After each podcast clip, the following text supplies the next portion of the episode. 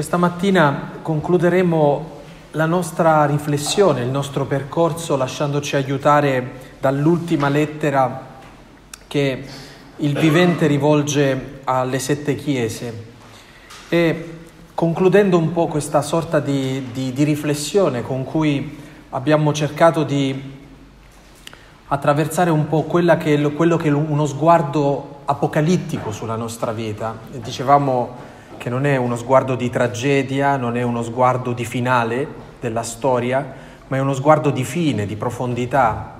È guardare la nostra storia da un punto di vista completamente diverso, da un fine completamente diverso. Acquisire lo sguardo è lo scopo fondamentale del perché noi leggiamo la parola di Dio. Eh, ricordatevi questo, che se noi ci accostiamo alla parola di Dio non è perché la parola di Dio aggiunga a noi delle nozioni intellettuali, nuove idee o nuove informazioni. Nuove idee, nuove informazioni ce lo possono dare tantissime altre realtà hm? e, forse anche con più competenza. Ad esempio la Bibbia non è un libro di storia e molto spesso quando racconta la storia a volte la stravolge anche, la esagera. Non è un libro di scienza, non è un libro che ci spiega come si muove l'universo, non è un libro che ci spiega come nasce la vita, è un libro che ci spiega perché nasce la vita.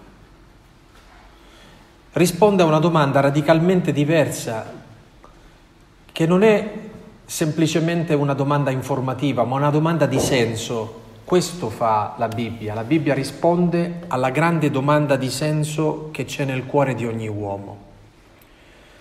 Ma il senso non è un'idea che può essere trasmessa con le parole. Il senso è un'esperienza.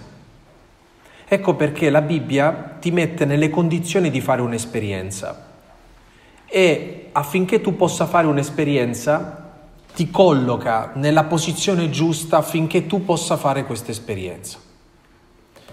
In questo senso la parola di Dio ci converte perché cambia lo sguardo sulle cose. Allora, più leggiamo la parola di Dio, più quella parola deve stravolgere il nostro sguardo, aiutarci a guardare le cose da un altro punto di vista.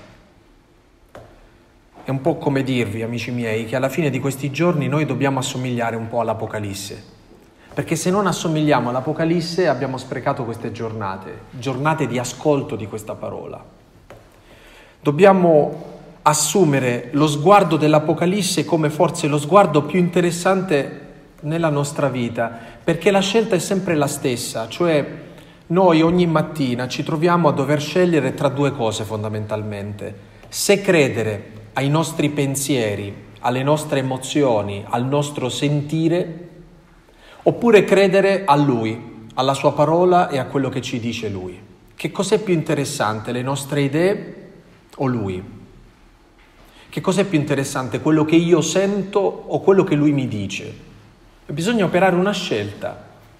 Perché molto spesso noi diciamo sì, tu sei Dio, io ti lodo, ti riconosco, ma fondamentalmente dice Gesù che l'amore è fatto soprattutto di una grande caratteristica. Chi mi ama ascolta la mia voce. E fondamentalmente è vero questo, nel senso che se uno ti dice ti amo ma non ti ascolta, quello non è amore. L'amore è prendere sul serio quello che l'altro ti dice. Dire a qualcuno ti voglio bene, ti amo, ma non far diventare il punto di vista dell'altro la cosa più decisiva della tua vita, significa che non è vero che lo ami, che gli vuoi bene. Quando tu ami qualcuno, quello che pensa quel qualcuno è decisivo dentro la tua vita. Eh, non è non è accessorio, non è decorativo, non si può fare a meno. Non si può dire di amare e di non considerare l'altro che ami come il punto di volta e di svolta della tua vita. In questo senso le pagine che stiamo leggendo in questi giorni sono una grande provocazione a cambiare il nostro punto di vista sulla vita. Sono sì un giudizio, ma non un giudizio alla maniera dell'accusatore è il giudizio dell'amore. E questo, vedete, l'Evangelista Giovanni ci tiene sempre molto a dirlo, che quando Dio ama, nello stesso tempo giudica.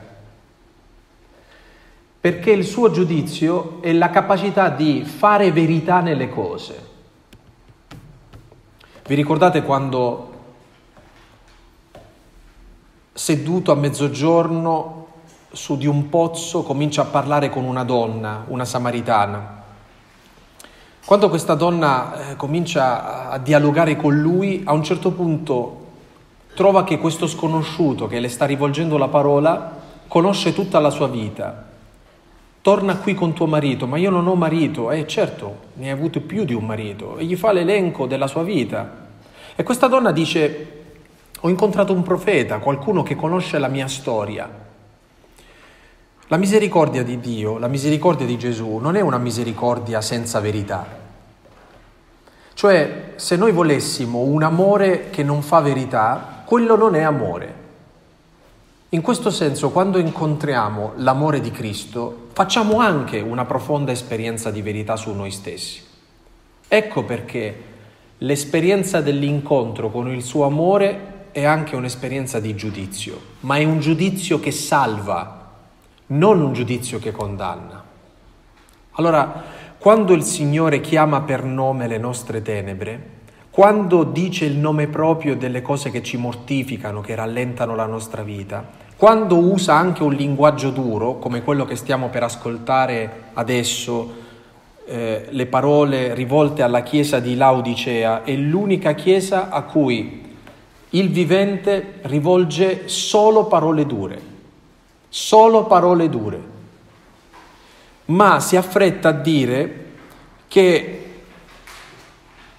lui corregge con l'amore, anzi il suo amore corregge, è proprio perché ama che è così duro. Ho voluto fare questa premessa perché tante volte abbiamo un'idea dell'amore di Cristo troppo sentimentalista, una misericordia buonista che non corrisponde assolutamente all'esperienza della misericordia di Gesù. L'esperienza della misericordia di Gesù è sempre un'esperienza di verità, ma un'esperienza di verità liberante. Ecco perché non bisogna avere paura di vagliare la nostra vita sotto la parola.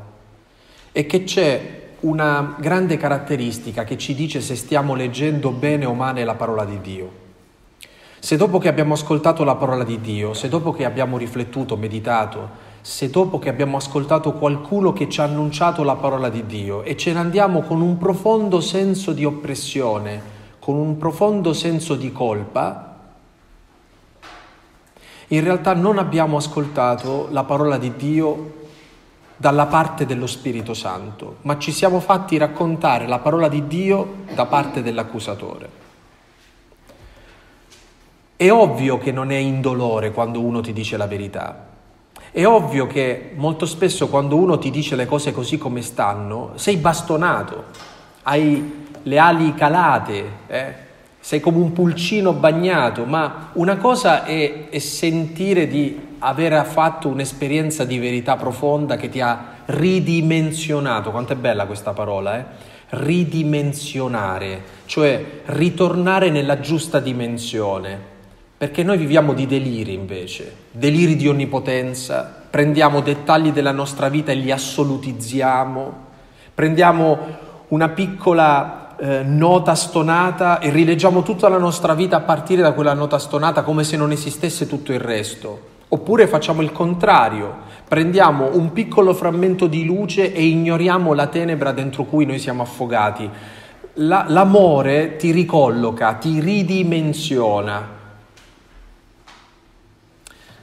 A Roma per un periodo andavano in giro dei pullman che portavano delle scritte molto interessanti, molto belle. Una di queste era così ed era interessante che nel traffico romano girassero dei pullman con addosso questa, questa eh, scritta. Dio esiste, ma non sei tu. Eh, guardate che fa sorridere, ma c'è una verità di fondo dietro questa frase che tante volte noi dimentichiamo, che Dio esiste, ma non pensare che tu sei Dio. O il contrario, non pensare che esisti solo tu e che non c'è niente fuori di te, più grande di te. Dio esiste, ma non sei tu. Rilassati. stai tranquillo perché non devi giocare a fare Dio, c'è già chi è Dio. Ecco, questa è la ridimensione che ci dà la parola di Dio. A me piace spesso citare la storia di uno dei grandi profeti dell'Antico Testamento, Elia, che oscilla quasi in una sorta di disturbo bipolare tra momenti di grande eccitazione ed entusiasmo a momenti di grande depressione e tristezza. Ecco, oscilla proprio eh, in maniera mh, fortissima. Ad esempio si fa prendere la mano nella, nella, in questa grande citazione zelo per il Signore e ammazza tutti i profeti di, di, Baal, li sgozza tutti, ma Dio non gli aveva chiesto questa roba qui, eh? la fa lui per zelo. Immediatamente dopo basta la parola storta della regina contro di lui a gettarlo in una profonda disperazione, a desiderare di morire, di suicidarsi. Ecco, Quest'uomo molto umano è uno dei più grandi profeti dell'Antico Testamento e quando eh, trova il coraggio di attraversare la sua depressione, sì, fratelli miei, perché c'è un'esperienza di fede che dobbiamo fare anche quando siamo nell'angoscia più profonda, nella depressione più nera. Va attraversato questo deserto e Elia sente Dio che gli rivolge la parola al fondo di quel buio, dopo che ha camminato nel deserto, dopo che Dio lo ha nutrito perché non morisse di fame. Lì Dio gli rivolge la parola e quando sente che si trova alla presenza di Dio sfoga tutto il suo malessere e comincia a dire è finito tutto, non c'è più niente, eh, sono morti tutti, sono rimasto soltanto io, è tutto rovinato, è tutto nero tipica affermazione del depresso, no? È tutto nero. E il Signore gli dice, sì sì è nero, ma il diavolo non è così nero come lo si dipinge. Dice, sarà tutto nero, ma in realtà io mi sono riservato ancora un piccolo resto. Anzi, ti dico qualcosa in più, sarai anche un fighissimo profeta, eh? ma c'è già uno che dopo di te prenderà il tuo posto, che si chiama Eliseo e ti aspetta.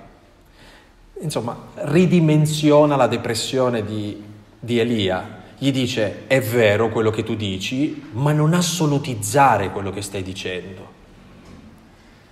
Se dovessimo riportare questa esperienza ai giorni d'oggi dovremmo dire, siamo in una crisi, ma certo che siamo in una crisi, oh, però ricordatevi che la storia è in mano a Dio, non è in mano nostra, eh? È che la nostra Chiesa fa acqua da tutte le parti, ma è la Chiesa di Cristo, non è la nostra Chiesa. E quindi se ci teniamo noi e stiamo così male noi perché fa acqua da tutte le parti, immaginate che cosa non si inventerà il Signore per salvare la sua barca, no? Questo dovrebbe molto ah, lasciarci respirare. Mm? Uno guarda la propria esperienza ecclesiale, la propria parrocchia, la propria comunità religiosa, il proprio istituto, la propria e dice qua è tutto finito, non ci sono vocazioni, la gente non viene ammessa, nessuno partecipa più alle attività, eccetera. Ma voi non sapete che cosa il Signore ha in mente in mezzo a quella desolazione. Non lo sapete. Allora, leggere la parola di Dio significa convertirsi fino al punto di lasciarci ridimensionare da questa parola. Ora, se abbiamo lasciato che l'Apocalisse ci dicesse che noi corriamo il rischio di vivere senza amore in ostaggio del dovere, non è perché la parola di Dio voleva in qualche maniera dirci ah tu sei brutto e cattivo che vivi secondo il dovere e non sai amare, no, è una parola che deve ridimensionare la nostra situazione. Se allo stesso tempo noi abbiamo un problema con l'autenticità, con la debolezza, tutto questo non ci viene detto solo per giudicarci, per farci capire quanto noi siamo distanti da quello che la parola ci indica, ma ancora una volta per ridimensionare la nostra situazione. Penso che state intuendo che se sto facendo tutta questa premessa è perché le parole che stiamo per leggere sono durissime e non voglio gettarvi in uno stato di sconforto, ma voglio prepararvi a dire che tutto quello che stiamo per ascoltare serve a ridimensionarci. non prendetela sul personale. Lasciate che questa parlo- parola vi parli personalmente, ma non prendetela sul personale. All'angelo della chiesa di Laodicea scrivi, siamo Apocalisse capitolo 3 versetti 14-22. Apocalisse 3 14-22. All'angelo della chiesa di Laodicea scrivi, così parla l'Amen, il testimone fedele e verace, il principio della creazione di Dio. Conosco le tue opere, tu non sei né freddo né caldo. Magari tu fossi freddo o caldo, ma poiché sei tiepido, cioè non sei né freddo né caldo, sto per vomitarti dalla mia bocca. Tu dici sono ricco, mi sono arricchito, non ho bisogno di nulla, ma non sai di essere un infelice, un miserabile, un povero, cieco e nudo. Ti consiglio di comprare da me oro purificato dal fuoco per diventare ricco, vesti bianche per coprirti e nascondere la vergogna tua la tua nudità e collirio per ungerti gli occhi e recuperare la vista. Io tutti quelli che amo li rimprovero e li castigo. Mostrati dunque zelante e ravvediti. Ecco, sto alla porta e busso. Se qualcuno ascolta la mia voce e mi apre la porta, io verrò da lui, cenerò con lui ed egli con me. Il vincitore lo farò sedere presso di me sul mio trono, come io ho vinto e mi sono assiso presso il Padre mio sul suo trono. Chi ha orecchi, ascolti ciò che lo Spirito dice alle chiese. Avevo ragione a fare questa premessa? Bene. Qual è il grande tema che ci mette davanti questa ultima lettera indirizzata alla Chiesa di Laodicea? Permettetemi di ricordarvi sempre il doppio sguardo che dovete avere su questa parola, cioè è una parola che parla alla Chiesa e una parola che parla a te. Quindi tenete sempre questo doppio sguardo. I rischi di cui parla l'angelo della Chiesa di Laodicea, il vivente all'angelo della Chiesa di Laodicea, è un rischio che tocca la, noi personalmente e noi come comunità e il rischio della tiepidezza.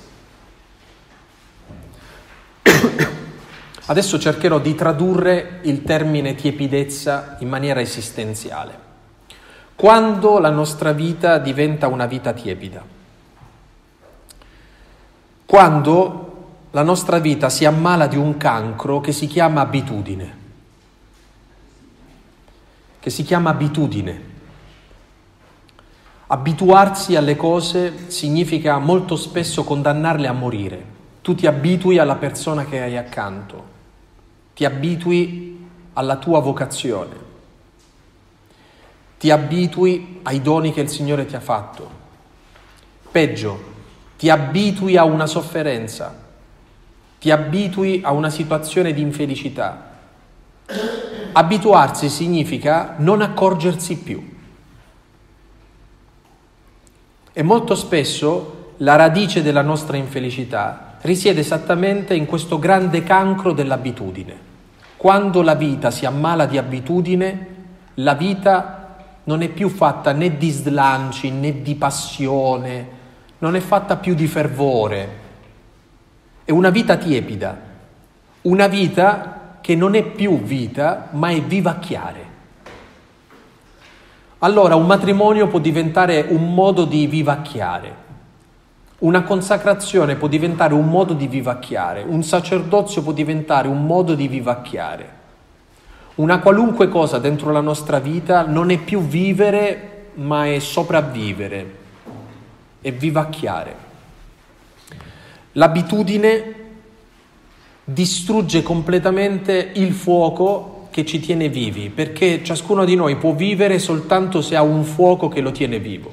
Spegnere una fiamma eh, significa fare l'esperienza di quei discepoli di Emmaus che soltanto dopo che hanno sentito questo straniero che non sanno che è Gesù risorto possono dire Non ci ardeva forse il cuore nel petto quando questo parlava con noi? È una bella domanda quella che vi rivolgo questa mattina. Quando è l'ultima volta che il cuore eh, l'avete sentito bruciare dentro di voi, ardere dentro di voi? Che non è una questione di emozioni. Ho parlato di cuore, non ho parlato della bocca dello stomaco, non ho parlato di pancia, di facili emozioni o sentimentalismo. Sentire il fuoco bruciare significa sentire che la nostra vita non è una vita fredda.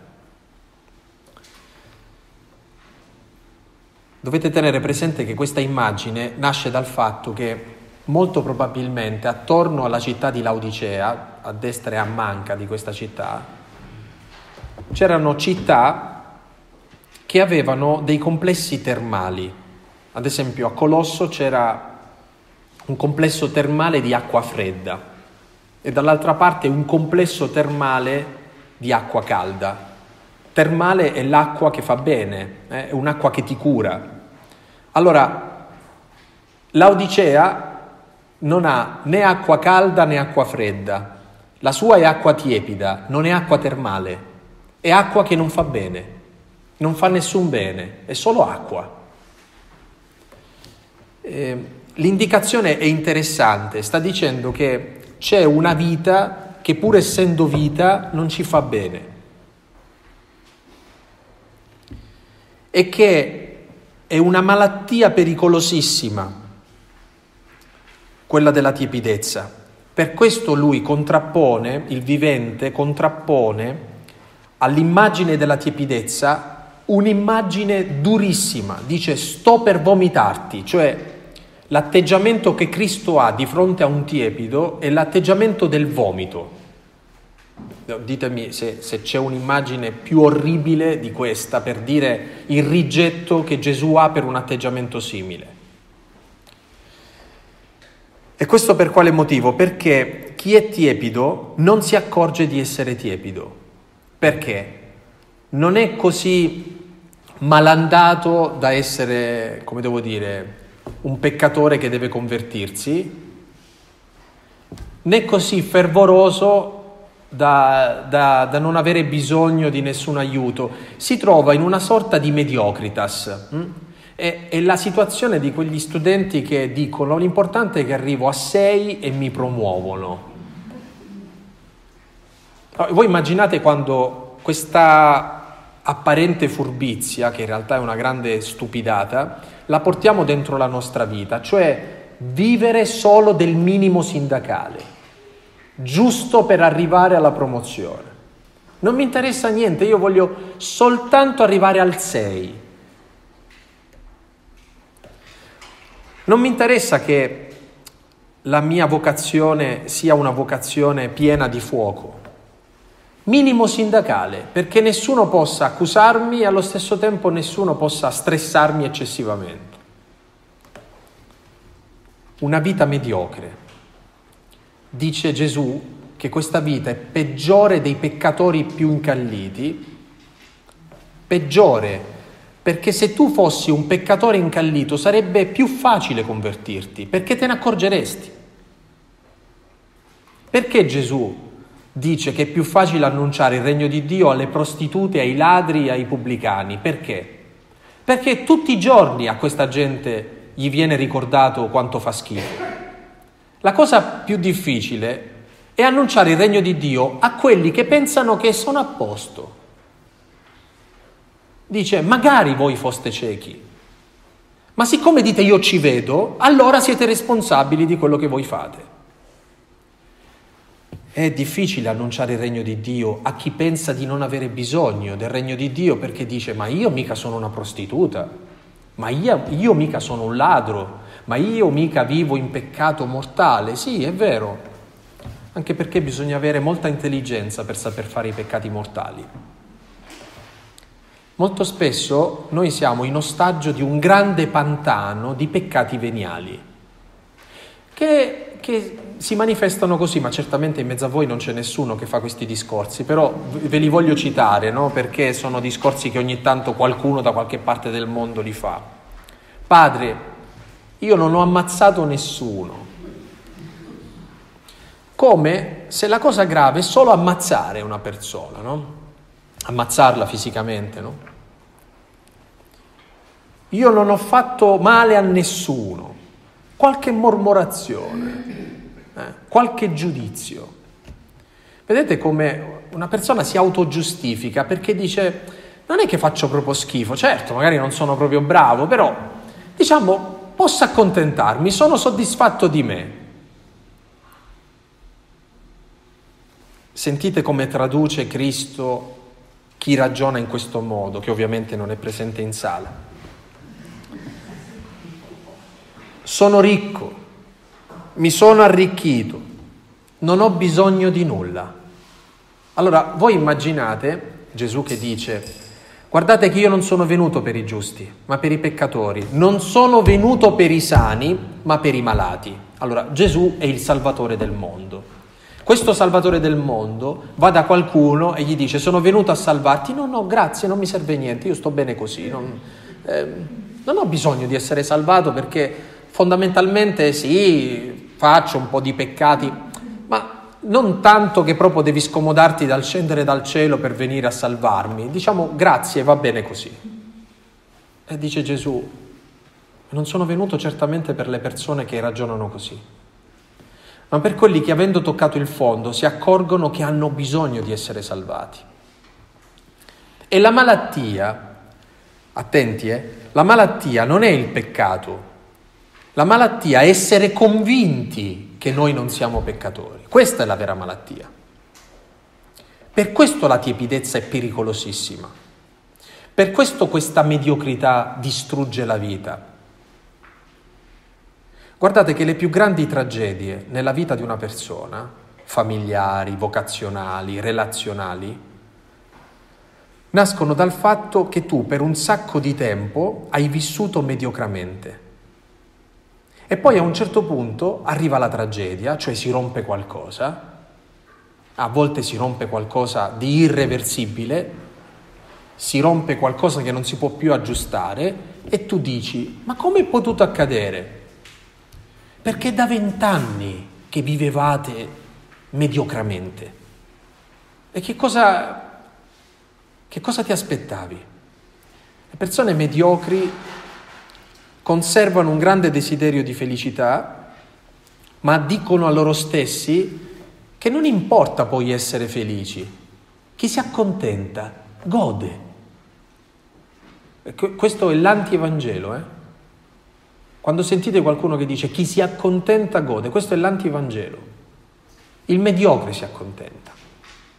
Un cristiano punta sempre alla felicità, vuole scavallare costantemente la mediocrità non vuole accontentarsi di non fare peccati mortali, muove guerra anche a quelli che sono i peccati veniali, cioè per lui non contano soltanto i grandi atti eroici, ma sa benissimo che la differenza nella vita di una persona sono i dettagli.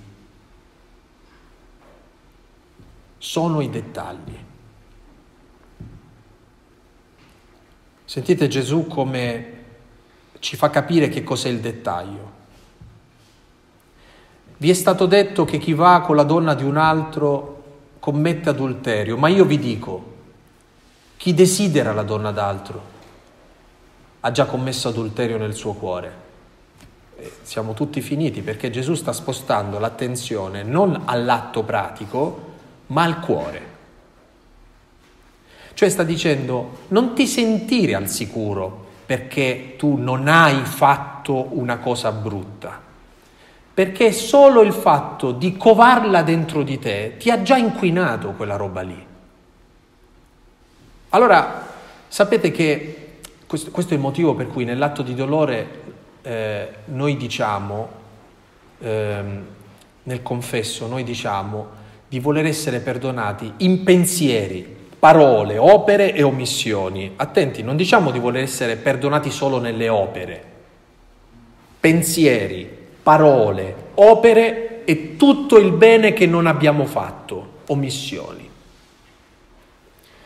Perché questa cosa? Non è per opprimerci, ma per ricordarci che noi siamo sempre un tutt'uno e che quello che accade nella nostra testa e nel nostro cuore fa male esattamente come una cosa che facciamo esternamente. Forse non la facciamo esternamente, semplicemente perché abbiamo come deterrente il fatto di non voler pagare. Essere attenti a quello che ci portiamo nel cuore, a capire che la tiepidezza è vivere, anzi è vivacchiare senza più nessuna attenzione a quello che è veramente il termometro del cuore. Non c'è più fuoco, c'è tiepidezza. Non sei né carne né pesce, questo sta dicendo il vivente alla chiesa di, di Laodicea. E uno che dice sono ricco, mi sono arricchito, non ho bisogno di nulla. Oh, guardate come, come Gesù smaschera questo atteggiamento. Dice, ma non sai di essere un infelice, un miserabile, un povero, un cieco e nudo. Eh, qui ci sarebbe da, anche qui, da dedicare cinque giorni a queste cinque parole. Eh? infelice, miserabile, povero, cieco e nudo. Guardate come ha smascherato completamente la, la situazione di un uomo così. Perché la cosa più difficile è tirar fuori l'infelicità da quelli che vivono accontentati. La cosa più difficile è quella di convincere uno che vive affogato nella sua miseria, che è un po' che dire, sì, fa schifo, però c'è sempre un che, non lo so, di romantico qui, no? Vero? No, fa schifo. È come se uno vivesse in una baracca sporca, eccetera, dice sì, ma non so, c'è qualcosa eh, di originale. Eh, farsi piacere la miseria, no? povero. Tu pensi di essere ricco. Ricco di cosa? Ricco di cose, ma non di ciò che conta. Lo sapete a chi sta parlando Gesù? Sta parlando a una chiesa che si trova in una città ricchissima. Questi erano così ricchi che nel 60 d.C., quando ci fu un terremoto anche qua, che distrusse completamente la città, non vollero nemmeno gli aiuti di Tiberio per ricostruire la città, perché ce li avevano loro i soldi. Erano ricchi. Sta parlando a gente con la pancia piena, pienissima. Laodicea è una città che ha tre grandi cose, tenetele a mente perché così capirete meglio le parole di Gesù. Una città di banche, una città dove circola molto denaro, una città dove l'economia ruota attorno all'industria tessile. Mm? Eh, le stoffe di Laodicea famosissime. Tre, famosissima questa città perché ha al suo interno una scuola di farmacologia specializzata nella cura degli occhi qui nella stessa città. E che cosa dice a queste persone che hanno la pancia piena, che sono dei bravissimi imprenditori tessili, dei bravissimi medici, che hanno sviluppato colliri miracolosi con cui le persone riescono a vedere meglio. Gli dice che sono poveri, sono ciechi e sono nudi. Voi che pensate di essere i migliori in questi ambiti. Ti consiglio, sentite, a uno che ha un sacco di soldi, eh, gli dice, ti consiglio di comprare da me oro purificato dal fuoco per diventare veramente ricco. Ti consiglio di comprare da me vesti bianche, tu che dici di essere il più grande eh, imprenditore di industrie tessili, da me vieni a comprare i vestiti, una veste bianca per coprirti e nascondere la vergognosa tua nudità. vieni da me a comprare collirio per ungerti gli occhi e recuperare la vista. Tu che pensi di avere i soldi, vieni da me e ti faccio capire io di quali soldi tu hai bisogno. Tu che pensi di essere alla moda, vieni da me e ti do io un vestito che è veramente alla moda. Tu che pensi che guarisci gli occhi delle persone, sì, fisi- quelli fisici, gli occhi fisici di una persona, ma tu non sai che sei il più cieco di tutti, vieni da me e ti farò di nuovo vedere. Ecco, adesso riuscite a capire perché sceglie queste immagini Gesù per parlare alla chiesa di Laodicea? Li becca esattamente lì dove loro si sentono più forti. Mm. È come se uno andasse da un teologo e gli dicesse tu pensi di essere un bravo teologo, vieni a me, ti spiego io la teologia, tu non hai capito niente. Eh, l'impatto è, è apocalittico, eh?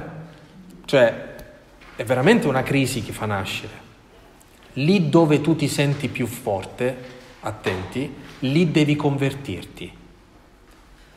Eh, riuscite a mettere insieme il pezzo di ieri pomeriggio con quello di questa mattina? Lì dove tu sperimenti di essere più debole, lì più si manifesta la potenza di Dio. Lì dove tu pensi di essere più forte, lì devi convertirti, perché ti senti sicuro, sicuro fino al punto da non vedere più. Tu pensi di vedere, ma non vedi. Tu sei cieco, miserabile, infelice, tu sei un infelice. Tu sei un infelice. Non aveva forse ragione il Cardinal Biffi quando diceva che noi viviamo in un mondo di sazi e disperati?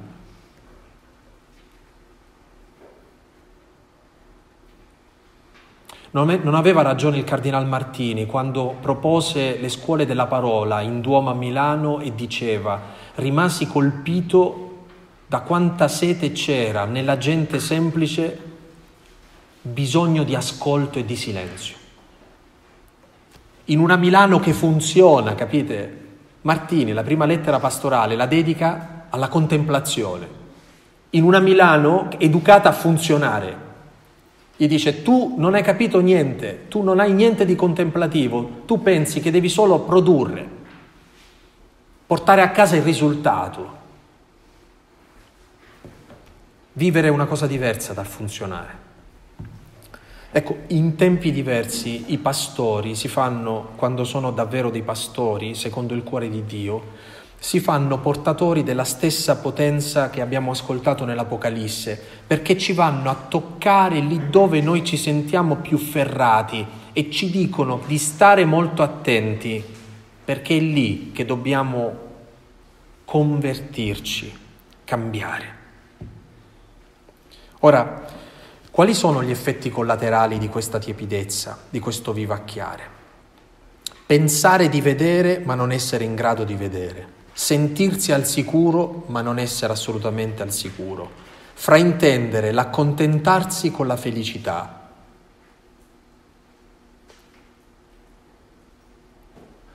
E aggiunge, e credo che sia tra i versetti più belli di tutta l'Apocalisse. Non so perché quando io leggo questo questo versetto, questa cosa mi commuove sempre molto, adesso vi spiegherò anche il motivo. Ecco, sto alla porta e busso. Se qualcuno ascolta la mia voce e mi apre la porta, io verrò da lui, cenerò con lui ed egli con me. Che bella questa scena, no? Però ve la dovete immaginare in questo modo. Gesù sta parlando a dei cristiani che stanno vivendo un momento di difficoltà e di persecuzione. Già qualcuno di loro è stato ammazzato, tra di loro se lo sono detti. Pietro e Paolo molto probabilmente sono già stati uccisi, Giacomo è morto. Molti stanno cominciando a rendersi conto che credere in Gesù Cristo non è scegliere uno sport, e quando tu la sera sei attorno alla tavola con la tua famiglia e arriva qualcuno a bussare alla porta, non sai chi è. E potrebbe essere qualcuno che sta venendo a, a dire è arrivata la fine. Ma Gesù si presenta non come uno che si impone nella vita delle persone, ma come un mendicante, come qualcuno che chiede, come qualcuno che bussa, come qualcuno che dice, se mi apri la porta, io entrerò in casa e mi metterò a tavola con te e cenerò con te credo che ci sia un'immagine plastica e profonda di che cos'è veramente la vita spirituale. La vita spirituale è sviluppare una relazione con Cristo che fa passare Cristo da uno lontanissimo a uno che è a tavola con me, a condividere con me, a spezzare il pane con me. Questo cambia la vita delle persone che hanno una vita spirituale, sentono che Cristo è familiare alla loro vita, è a tavola con loro.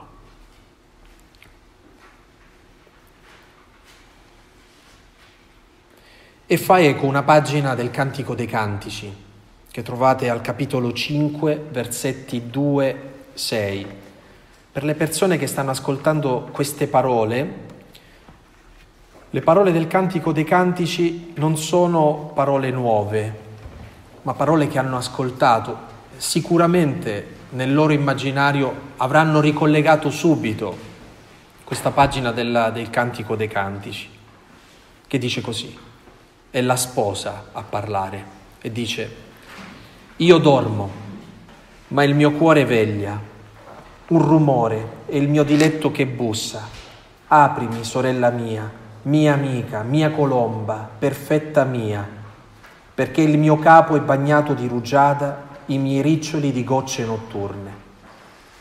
Mi sono tolta la veste, come indossarla ancora? Mi sono lavata i piedi, come ancora sporcarli? Vedete, è uno che trova mille scuse per non aprire questa porta. Dice, mi sono già messo il pigiama, mi sono già lavati i piedi. Il mio diletto ha messo la mano nello spiraglio e un fremito mi ha sconvolta. Mi sono alzata per aprire al mio diletto e le mie mani stillavano mirra, fluiva mirra dalle mie dita sulla maniglia del chiavistello. Ho aperto allora il mio diletto, ma il mio diletto già se n'era andato. Era scomparso e io venni meno per la sua scomparsa. L'ho cercato, ma non l'ho trovato l'ho chiamato, ma non mi ha risposto. Quella persona geniale che il Signore ci ha donato nella storia della Chiesa, che si chiama Sant'Agostino, aveva riassunto tutto questo dramma in una piccola giaculatoria che ripeteva spesso a se stesso e diceva così, temo che Dio passi nella mia vita e io non me ne accorga. Questo, fratelli miei, significa che Dio può passare dentro la nostra vita e noi possiamo perdere il treno, perché noi abbiamo aperto. Noi abbiamo aperto quando dovevamo aprirli e quando ci siamo decisi ad aprire la porta non c'è più. Questo riempie di un grande dramma i nostri gesti e le nostre scelte. Vi prego, non ragionate in maniera eretica.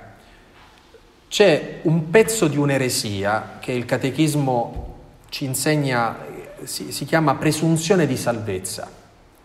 Adesso ve lo spiego. Sapete come si manifesta la presunzione di salvezza? Ma tanto alla fine poi Gesù aggiusta tutto. Ma tanto comunque vada sarà un successo. Vi ricordate? Era una, fa- una frase di Chiambretti a un Sanremo di un po' di anni fa. Comunque vada sarà un successo. Ecco, per noi cristiani questa è un'eresia, perché noi non possiamo vivere pensando tanto Gesù alla fine aggiusta tutto. Le nostre scelte hanno un peso, possono avere anche il peso di rovinare tutto, perché la nostra non è una libertà finta, è una libertà vera. Temo che Dio passi dentro la mia vita e io non me ne accorga. Ma dice Gesù, se invece aprirai la porta, io entrerò, verrò da te, siederò a tavola con te, cenerò con te, faremo comunione insieme. Sapete quante volte vorremmo che qualcuno ci donasse una svolta dentro la nostra vita? Sapete quante volte noi preghiamo Dio perché la nostra vita trovi una svolta? E non ci accorgiamo che anche Gesù muore dalla voglia di darci una svolta. Anche Gesù muore dalla voglia di entrare in casa nostra e di far svoltare la nostra vita. Ma a patto che ci rendiamo conto che il miracolo che stiamo domandando è nelle nostre mani, non nelle mani di Gesù. Tu vuoi che la tua vita abbia una svolta? Devi fare una scelta tu, non delegarla a Gesù. Tu devi fare una scelta. Tu devi alzarti e aprire la porta. Sei tu quel miracolo che stai implorando al cielo. Signore, cambia la mia vita, Signore, fa che io così. Il Signore dice, certo, io sto morendo dalla voglia di cambiare la tua vita.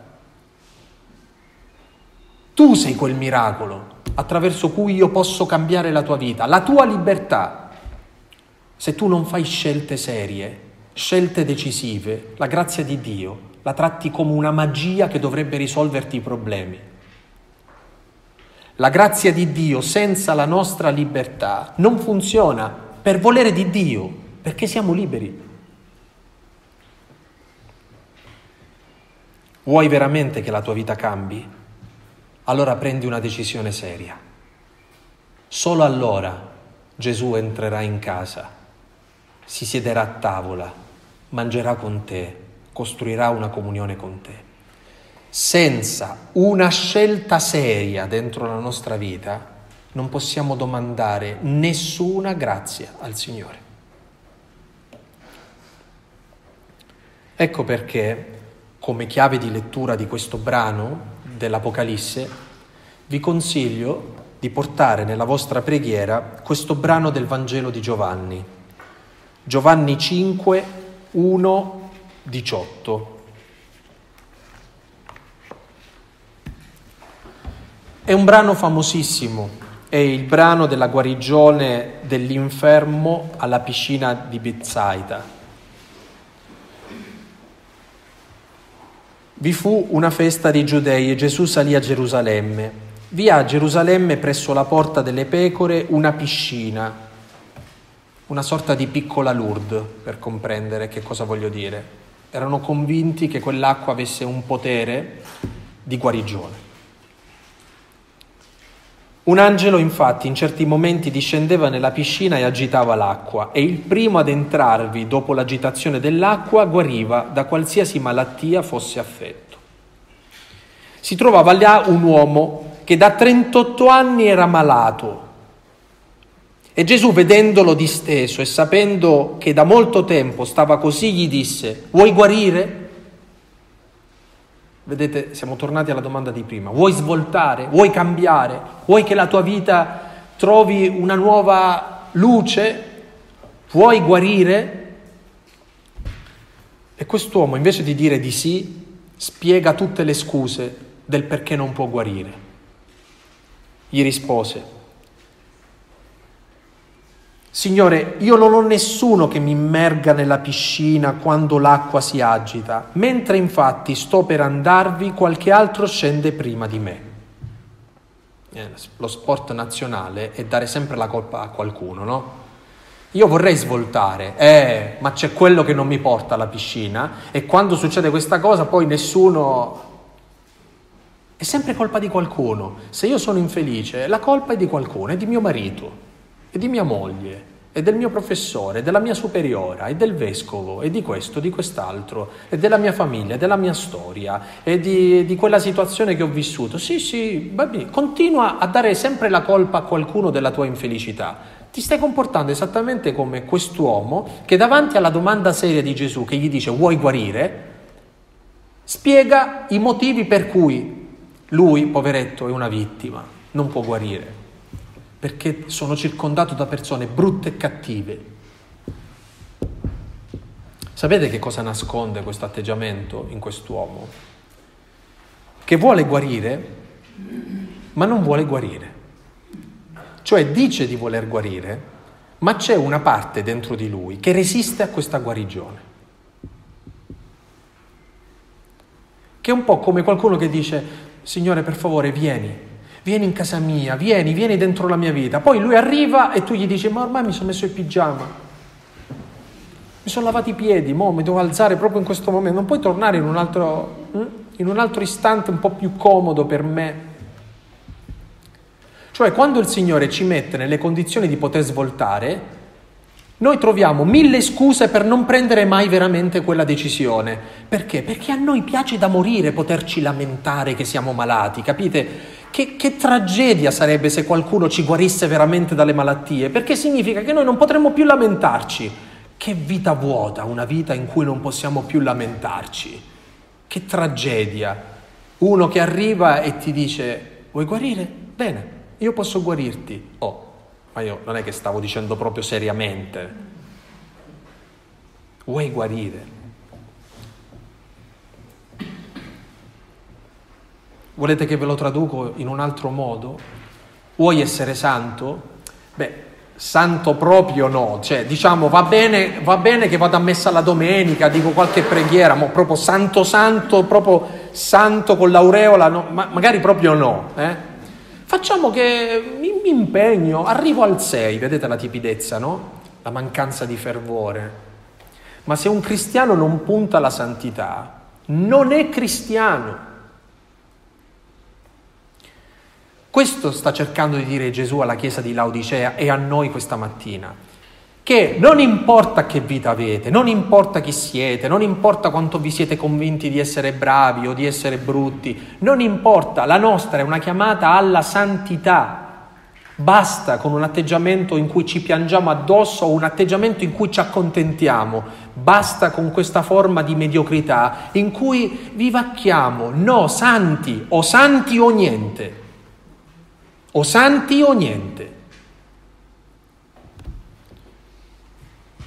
Dice il mondo, la Chiesa ha bisogno di preti. No, ha bisogno di santi preti. Il mondo ha bisogno di famiglie, no, di sante famiglie. Ha bisogno di bravi medici, santi medici. E che cos'è la santità? È la perfezione nell'amore, in quello che fai. La perfezione dell'amore in quello che fai. È fare le cose col fuoco non farle e basta, fare le cose col fuoco, il fervore.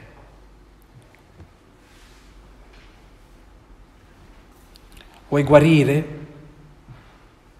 Gesù disse a quest'uomo che si lamentava, alzati, alzati. Aspetta, come mi alzo? Io devo andare nell'acqua, l'acqua si deve muovere, aspetta, prima l'angelo poi qualcuno mi porta. No, no, dici, ora, in questo momento, alzati, prendi il tuo lettuccio e cammina. Allora, anche quando domandiamo un miracolo, ce lo immaginiamo come dovrebbe avvenire questo miracolo, no? E Gesù invece va da quest'uomo e gli dice, vuoi il miracolo? Alzati ora, in questo istante, alzati, cammina, prendi il tuo lettuccio, vattene a casa. Sapete che miracolo è questo? È il miracolo di aver guarito in quest'uomo una decisione. Ha reso possibile una decisione dentro quest'uomo. Quanto sarebbe bello se alla fine di queste giornate, di questo tempo di ascolto, il Signore potesse donare a ciascuno di noi la grazia di prendere una decisione seria, grande, seria, immensa, una decisione di santità.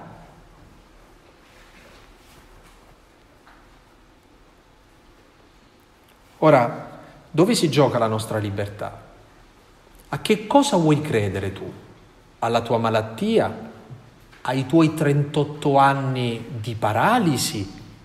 O a me che in un istante ti sto dicendo alzati, prendi il tuo lettuccio e cammina?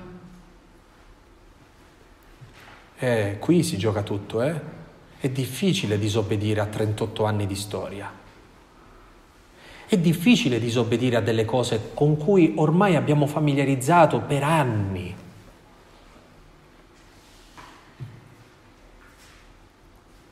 È difficile non vivere più mediocramente. Spesso quando con i miei ragazzi, con gli universitari, facciamo la scuola della parola, la scuola di preghiera, dico sempre questo. Se non volete problemi uscite immediatamente dalla cappella. Non vi, non vi, mettete nemmeno per un istante nella condizione di imparare a pregare o ad avere una vita spirituale, perché avrete solo un sacco di problemi. Se vuoi servire il Signore, dice il libro dei Proverbi, preparati alla tentazione. Se non volete avere problemi, non vi mettete contro il male. Il male vi lascerà in pace. Vivrete una vita serena e tranquilla. È la vita dei morti.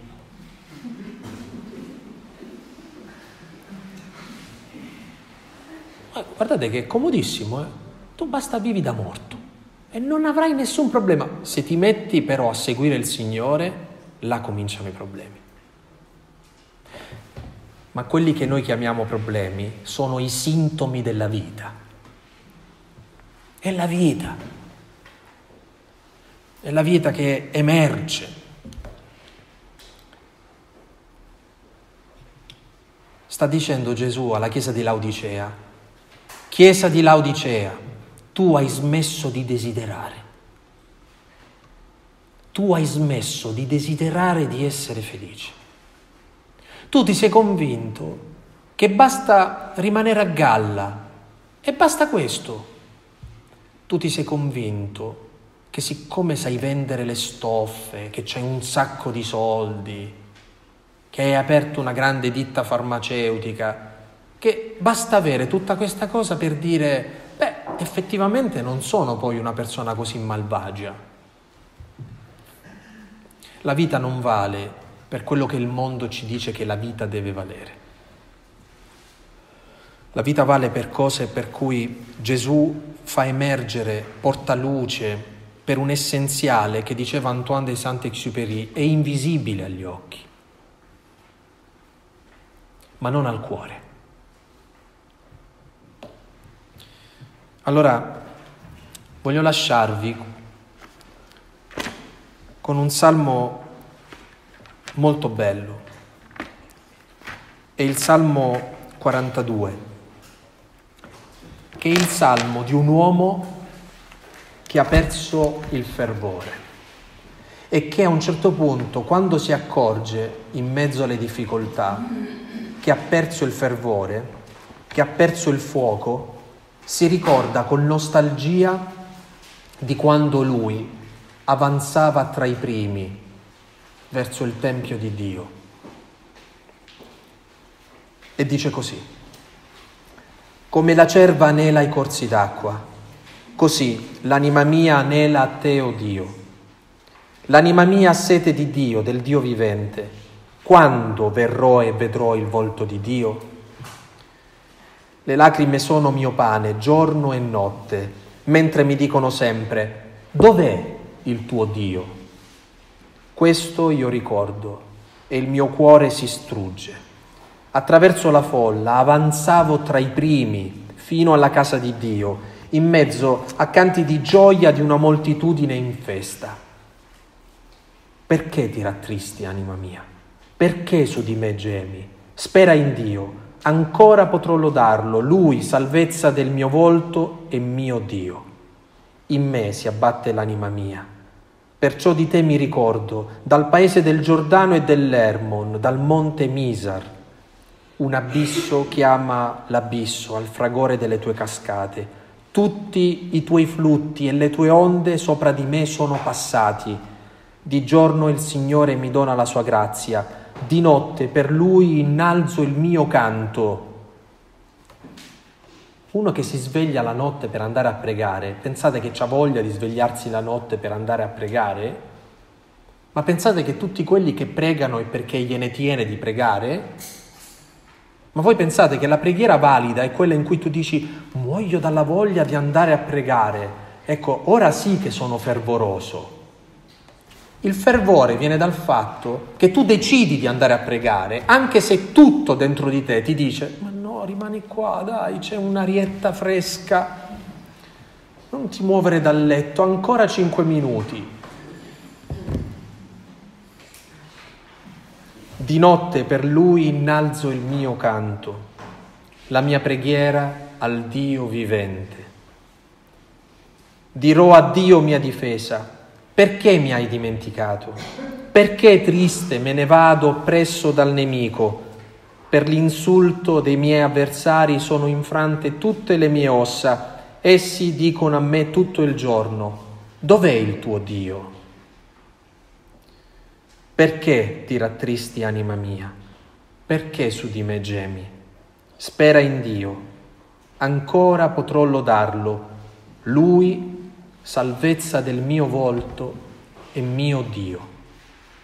Ecco, voglio lasciarvi così, con le parole di questo salmo che ci ricordano che tutto il fervore, di cui abbiamo bisogno viene donato dalle nostre decisioni faticose. Chi vuole essere mio discepolo si metta contro se stesso, prenda la sua croce e mi segua.